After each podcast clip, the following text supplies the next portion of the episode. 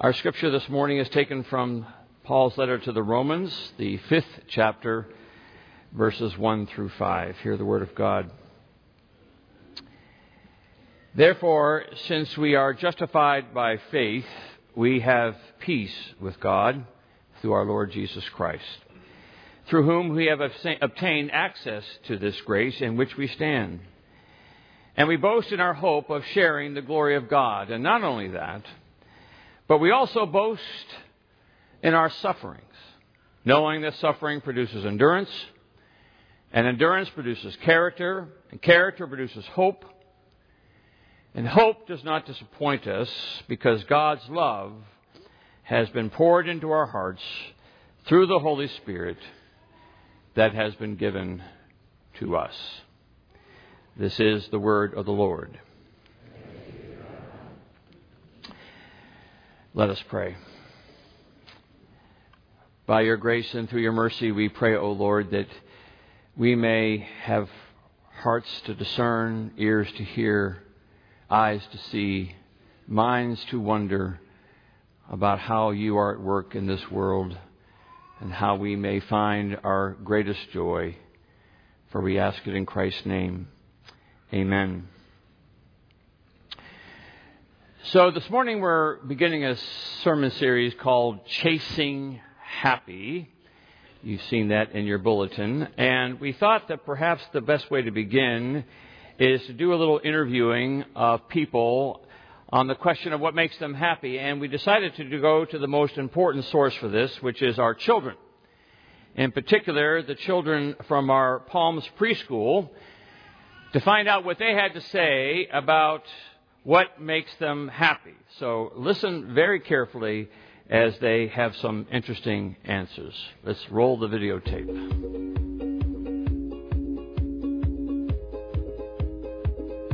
Getting Legos. I have Legos. Baseball and, and basketball and football. Is that all the ball games? Hmm. I get happy when I eat pasta my mommy and daddy. Mom. Sloppy Joes. The meat's supposed to fall out. Uh, going to Monster Jam because my dad brought me. I like carrots. Carrots. I eat a lot of carrots. And they're crunchy. Makes me happy. Well, there you go. I don't need to preach. Eventually, happiness has something to do with carrots and sloppy joes. So if you just take that away from our time together, that would be a good thing. One, parenthetically, an announcement I want to make about chasing happy that we didn't make earlier today, which is that we have this great class called Getting Your Priorities Straight. And as we unfold this series, we're going to be beginning to see that a lot of happiness has to do with how we prioritize our lives. And uh, Bill Tiffin has been teaching this class at 11 o'clock on Sunday mornings, and as well at 6:30 on Wednesday evenings. And uh, you can find him in the campus center on Sunday mornings, and you can find him in the chapel reception room on Wednesday evenings. But we encourage you to go and uh, spend some time. Bill's a great teacher, and you may uh, begin to think about what are the kinds of priorities you establish for yourself as you chase your own sense of happiness. So, as I said, we're going to start this new series called Chasing Happy. And we know for a fact that deep within us there is this hope and this longing and this dream that there is this place called happiness that is somewhere out there awaiting our arrival. That we are on the road to happiness, the yellow brick road to the Emerald City. If, if I can only get my GPS of life together, we say to ourselves, well then someday I will be happy. Thomas Jefferson scrawled it into the founding documents, the Declaration of Independence, the inalienable right of life, liberty, and the pursuit of happiness. Jefferson was a political philosopher, so he knew enough about human beings, American or otherwise, to assume that one of the things we most want out of life is just to be happy and that we should be free to pursue our happiness. The yearning for happiness is behind about 99% of our pursuits. A 10 year old out there on the soccer field trying to punch the ball into the net is there to gain a little happiness. A young woman out of college interviewing for her first job is trying to find some happiness in a career. Two people fall in love, decide to get married. They hope that this bond, this union will continue to make them happy. The, the same couple drive around town looking for that house that we, that they will be happy to live in. The realtor who has shown them 23 houses already hopes that their pursuit of happiness comes to an end soon. The divorced 40 year old hopes that she might find the person who will make her happier than certainly the previous one. The Honduran family making a mad dash for the American border is trying to find a happier existence. The pursuit of happiness. Jefferson did not say anything about the attainment of happiness. He just said the pursuit of it. We should be free to pursue happiness. Perhaps then to say that we never ultimately get there. And that might be a good place for us to start when starting a series on chasing happy.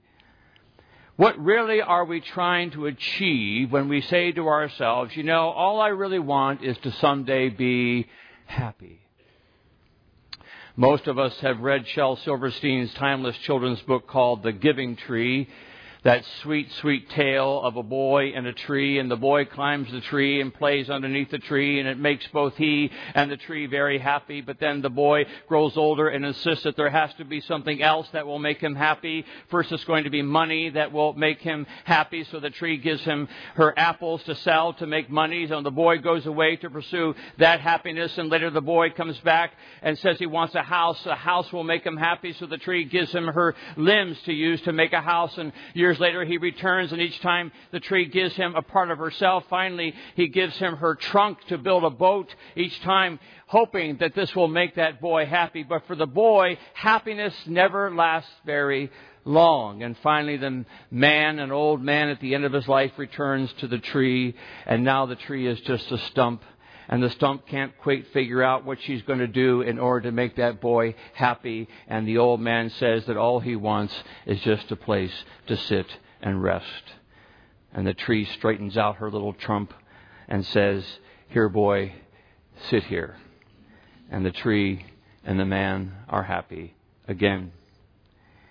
Life, liberty, and the pursuit of happiness, not the attainment some of you know that a couple years ago I went out and bought myself a Jeep, an antique Jeep, 1985 CJ7. At the ripe old age of 58, I bought a Jeep, one almost as old as I am.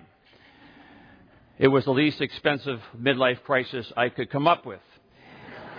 And it turned out to me, for me, to be my own little giving tree. And the Jeep, I have to say, makes me very happy. The oil leak on our garage floor doesn't make me happy, but the Jeep does.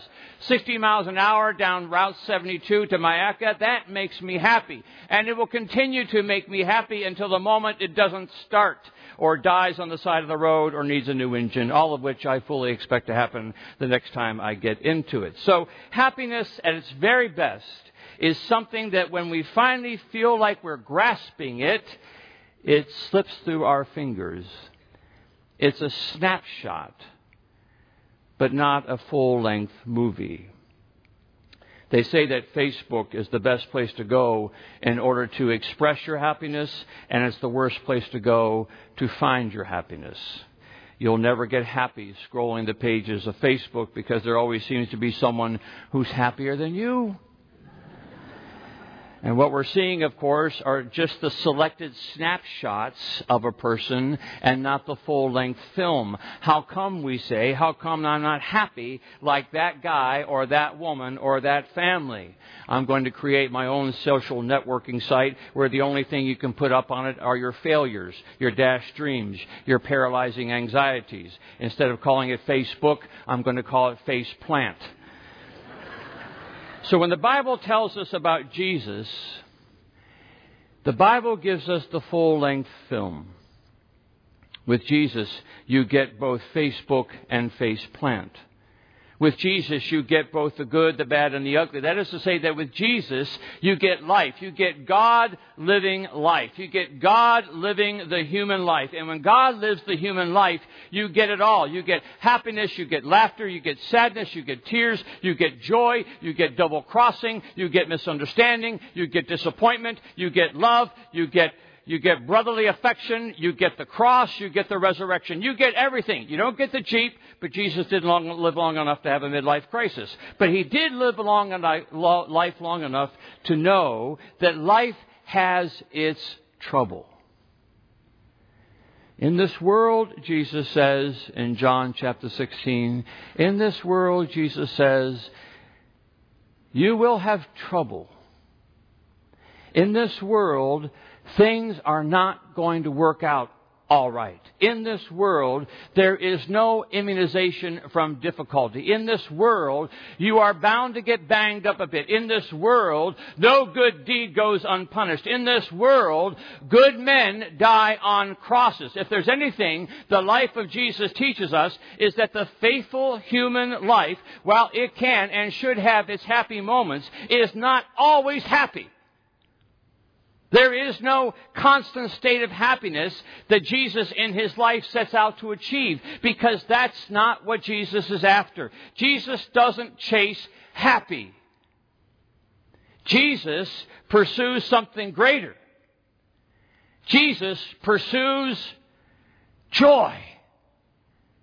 And joy in the Bible is not just some you know, meaningless semantic shift. No, joy is a whole different kind of life. The Hebrews writer says that Jesus, the great pioneer and perfecter of our faith, read that to say, Jesus, the great pioneer and perfecter of life itself, Jesus, who for the joy who for the joy set before him and the, endured the cross and disregarding its shame and has taken his seat at the right hand of the throne of God who for the joy set before him endured the trouble of life.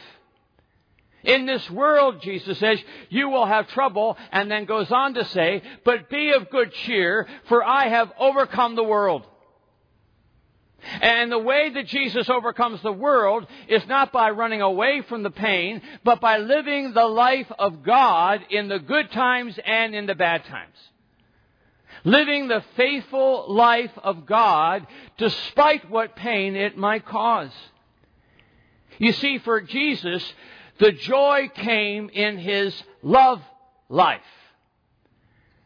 The joy came in his love life.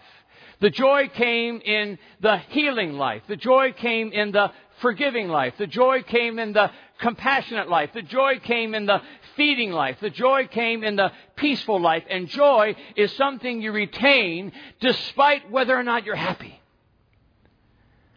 Because joy is something you give and it's not something you get. Happiness is something you try to get. Joy is something you give. Joy is giving forgiveness. Joy is giving comfort. Joy is giving food. Joy is giving assurance. And joy is not contingent on the external factors. So when the prosperity preacher tells you that God wants you to have this or have that, God wants you to have this house or that bank account or that Jeep for that matter, don't you believe him for a second. God doesn't want you to have anything except for the joy of the love life.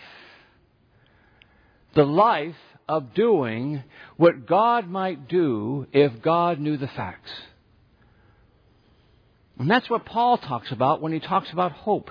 For the followers of Jesus, hope was in the life of Christ.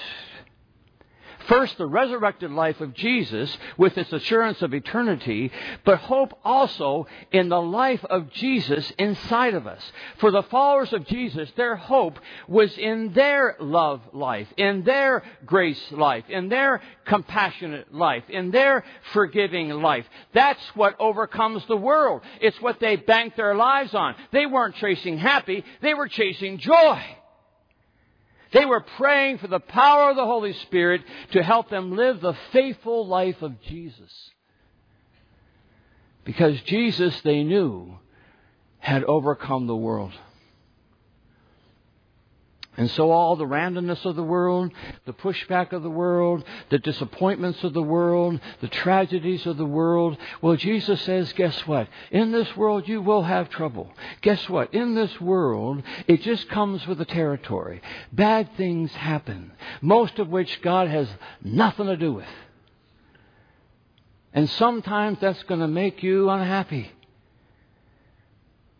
But the good life the love life, the eternal life. Ah, now that's where the joy is, he says. So, five days ago, two mothers boarded a plane in New York City. Two professional women on the plane going about their business. Two women, as it appears, who loved Jesus. Two women who went to church, loved their husbands, and raised and adored each two children. Both get on the plane. One sits in one seat and the other sits in another seat. One, as it turns out, is in the right place at the right time, and the other is in the wrong place at the wrong time. We've all read stories this week about Tammie Jo Shults and Jennifer Riordan. One who saved a bunch of lives when that engine exploded on that Southwest flight, and the other who lost her life when that engine exploded one whose life was instantly elevated to the life of a hero, and one whose body will soon be lowered beneath the ground. Two snapshots, same moment, 50 feet apart. Jesus says, In this world you will have trouble. In this world, engines explode. And they will find someday what, went wrong with that engine. Science will explain enough for us to be assured that God didn't have any hand in it. And I guarantee you that that hero mother would give just about anything not to be the hero if it meant the other mother could go home and be what to both of them is most important being a mom, a wife, a neighbor, a daughter, a faithful child of God. Any hero worth their salt will tell you that the only good thing about being a hero is that by some grace, some grace, you got the chance to be doing the right thing at the right time. Landing an airplane or hugging your kids. And that, I think, is what the Bible's trying to tell us. Life has its happy but happy is not all of what life is about. Life is about doing the right thing at the right time. And therein is the joy. And that's what we always hope for. The joy of doing the right thing at the right time.